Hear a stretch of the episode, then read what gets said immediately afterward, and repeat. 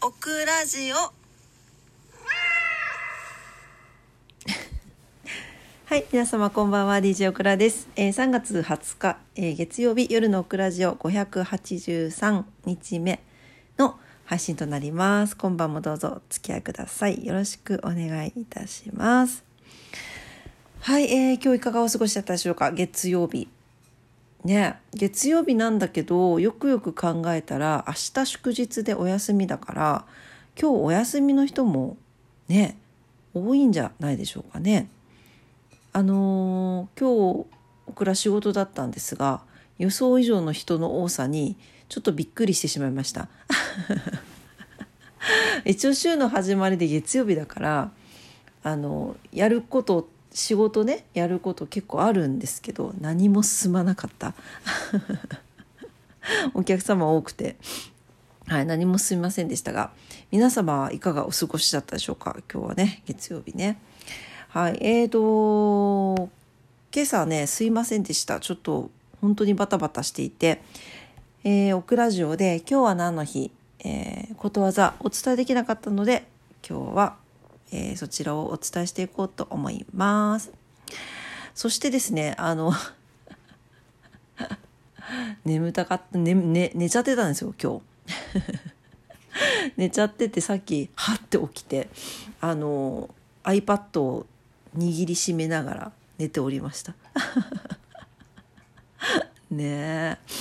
もう生理恐ろしやですよもうねはいでえーっと今日は何の日でしたね？はい。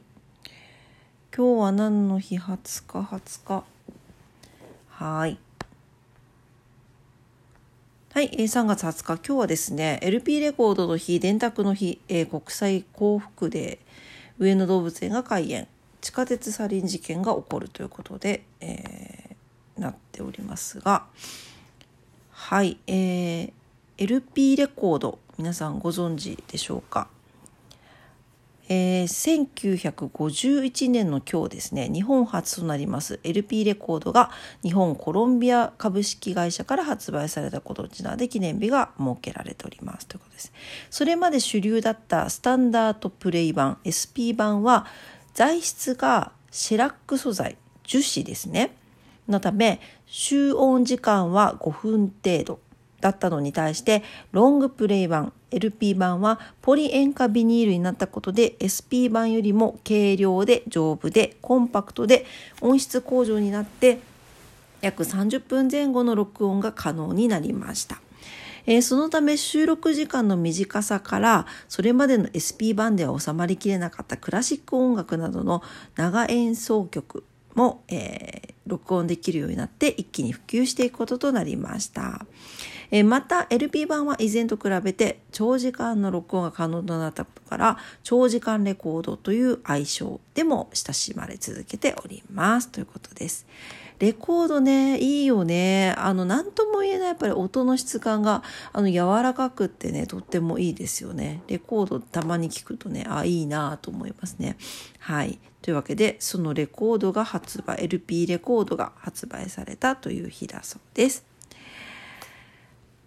はい、えーあとは電卓の日ということでなんかなかなかななかなかなものがこうね発売された発表されたり発売されたりした日なんですね。電卓の日は1969年の今日ですねシャープ株式会社の前身にあたります早川電気工業株式会社が、えー国産初の電卓 CS10A を発表したことと1974年には日本製の電卓生産台数が世界一になったことを受けて記念日に制定されている。日付は覚えやすいとの理由から3月20日が選ばれているそうです。どういうこと？3月20日って覚えやすいの？ちなみにこの CS10A、えー数字入力はフルキー式の10桁、えー表示数が20桁、えー大きさが 420×440×250 ミリで、えー重量が約25キロ。価格53万5千円。笑っちゃいかんけどさすごいよもうあのなんなんあの何？アンプっていうの？あのスピーカーぐらいの感じの 重量感25キロ。はい。えー、特に価格に関しては新車が買えるほど高価なものだったため、一般にはなかなか手が出せる代物ではありませんでしたが、以後続く日本の電卓生産の第一歩となりましたということで、まあ、初めはやっぱりこれがどうしても必要な企業さんとか会社さんが買ったんだろうね。53万円だって。すごいね。はい。はい、えー、あとは国際幸福で。いいですね。2012年に開催された国連総会で提唱されたということで、193カ国の加盟国が満場一致で記念日制定した国際デーの一つ。いいですね。インターナショナルデーオブハピネスということで、日本ではハピネスデーとか幸福の日と呼ばれている。えー、この日には世界がより幸福になるようにと願うとともに幸福とは何かについて考えるためのイベントなのが世界各地で行われているということです。皆さんにとっての幸福は何ですか？ねなんだろうなんだろう幸福なんか最近考えるんだよね。幸福って何かなと思うんだけど。なんかあらゆるものに恵まれすぎていて人って。なんか本来こうね生きていくだけでもきっと大変なんだろうけどそれに欲が出てどんどんどんどん欲が出てって感じはしますよね。うん。ねどうなんでしょうか。あのよくちょっとこうスピリチュアルっぽいやつで自分軸でって言いますけどなんかみんなが自分軸でいたらさね大変なことになるしね 何がハッピーかなやっぱり自分が大事だなと思っている人たちがハッピーでいることがオクラはハッピーかなとも思います。はい。あのお世辞でも何でもなくてね。うん。なんか生実家ちょっと自分が何かをやってすごく満足を得られる人間ではないんですよね。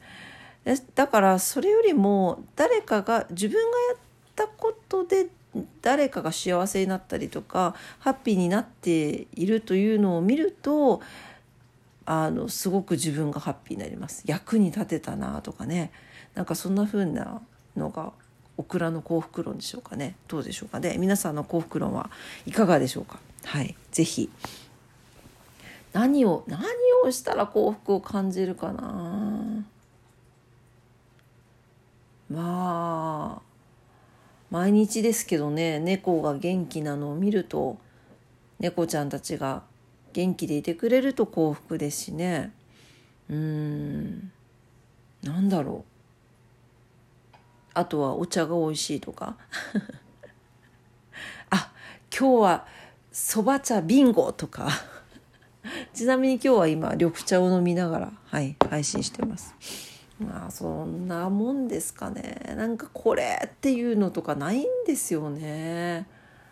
あるのかもしれないけど気づけてないだけかもしれません。はい、ちょっとちゃんと気づけるようにしないといけないね。はい。というわけで今日は、えー、国際幸福デーだそうです。はい、えー、あとはそうね。うん。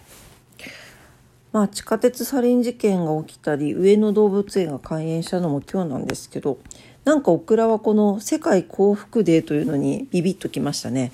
幸福幸福論っていう椎名林檎さんの曲もありますけど。うん。何が幸福なのかちょっと考え考えさせられましたはい というわけで今日は何の日はこれぐらいにしたいと思います。えーねな皆さんにとっての幸福知りたいですね。何が幸福か教えてほしいな。うん。ねはい。というわけで、えー、ことわざに行きますね。今日のことわざ。なんか意外意外に長く話しちゃってるね。もう10分経っちゃう。はい。えー、今日のことわざ202日目のことわざです。アラビアのことわざです。あなたに起きた悪いことは砂に書き留めは良いこと はって何？良いことは大理石に書き留めなさい。あいつも前向きでいられるようにということですね。はい、えー、自分に起きた悪いことはすぐに忘れ、良いことはずっと心の中にしまっておきなさいということ。過去の嫌な思い出にとらわれるのではなく、楽しい充実感を味わったことを思い出すように心がけると、心がいつも前向きでいられます。日々の生活でいつも前向きでいられるようになるという教えです。ということですね。確かにね、これはめちゃくちゃ大事だよね。うん。めちゃくちゃ大事だけどさ本当に苦しいほど嫌だったことって忘れてませんか？ねえ。不思議よね。オクラも結構記憶飛んでるもんね。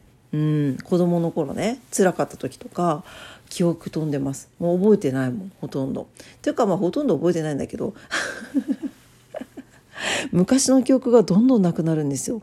なんかね恐ろしくてね本当に。まあそれはいいとして。まあ本当そうですね。まあ前向きに生きた方が結構こう何て言うの？楽しいポジティブなエネルギーを得やすいというふうにも言われますよね。うん、なのでまあもう嫌なことは忘れてしまっていいことはしっかり受け止めてそれを最大にしていこうということわざでした。アラビアのことわざです。あなたに起きた悪いことは砂に書き留め、良いことは大理石に書き留めなさい。でした。はい、今朝も、今朝もってなったな。つい言っちゃった。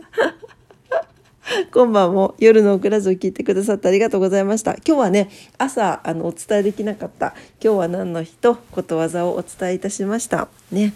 明日もね、皆様にとって素敵な一日になりますようにお祈りしております。というわけで、今晩も聞いてくださってありがとうございました。それでは、おやすみなさい。バイバイ。